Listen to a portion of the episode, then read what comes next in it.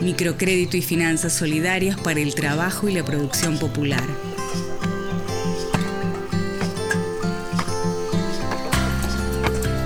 Tantas cosas sucedieron en las vidas de centro, siempre en ronda, para hablar, ser escuchados, debatir ideas, crear estrategias para superar dificultades. La tarea de promotores y promotoras fue lograr que en esos círculos esté el proyecto nacional y popular. María Milagro es integrante de Poriajú, una de las tantas organizaciones vinculadas a la Comisión Nacional de Microcrédito en la provincia de Santa Fe. El microcrédito es una herramienta del Ministerio de Desarrollo Social de la Nación para impulsar el trabajo, la producción y la organización en red de la economía popular y solidaria. María Guadalupe Tolaba es artesana de la red Puna de Jujuy, trabaja en el microcrédito en el marco de grupos solidarios y asociativos al estar organizada nos fortalece, eh, nos permite poder aprender juntas, construir como un grupo, como una organización y quizás hacer otros planteos de los problemas más estructurales y poder resolverlos. En este caso poder comercializar nuestra artesanía, ponerle un valor, acercarnos por lo menos en la búsqueda del precio justo. El microcrédito llega a todo el país gracias al trabajo de promotores y promotoras. Alfredo Esteban de la Fundación Nuevos Surcos reflexiona sobre su trabajo.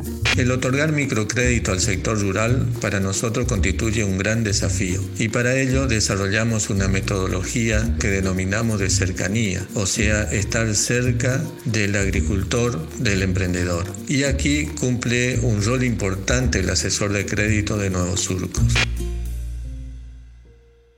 Es importante que el microcrédito forme parte de un sistema de finanzas solidarias junto a organizaciones de cada territorio. Mauricio Michuti, del Movimiento Campesino de Córdoba, explica cómo articulan el microcrédito con estrategias para comercializar productos campesinos. El movimiento campesino tiene una marca comunitaria, colectiva, que se llama Monte Adentro, que el sistema de microcréditos ha colaborado a fortalecer porque muchísimos emprendimientos aportan productos al sistema y después comunitariamente, colectivamente, nos nosotros dinamizamos la comercialización ya sea local o también a nivel de traslado hacia Córdoba y en algunos casos llegamos a Buenos Aires y a Mendoza.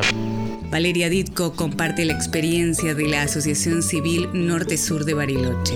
El año pasado conseguimos que 2 millones de pesos quedaran circulando dentro de las ciudades. A partir de la pandemia, readaptamos el programa de comercialización Compre Local, Quédate en Casa, donde emprendedores del rubro alimenticio los hemos reunido junto a una distribuidora familiar para lograr llegar a los hogares y que la gente no tuviera que salir a comprar y poder abastecerse de alimentos.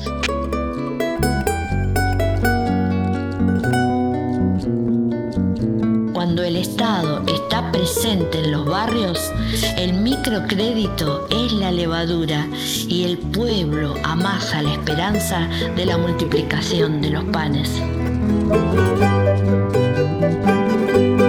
Programa de Capacitación y Comunicación. CONAMI, Ministerio de Desarrollo Social de la Nación.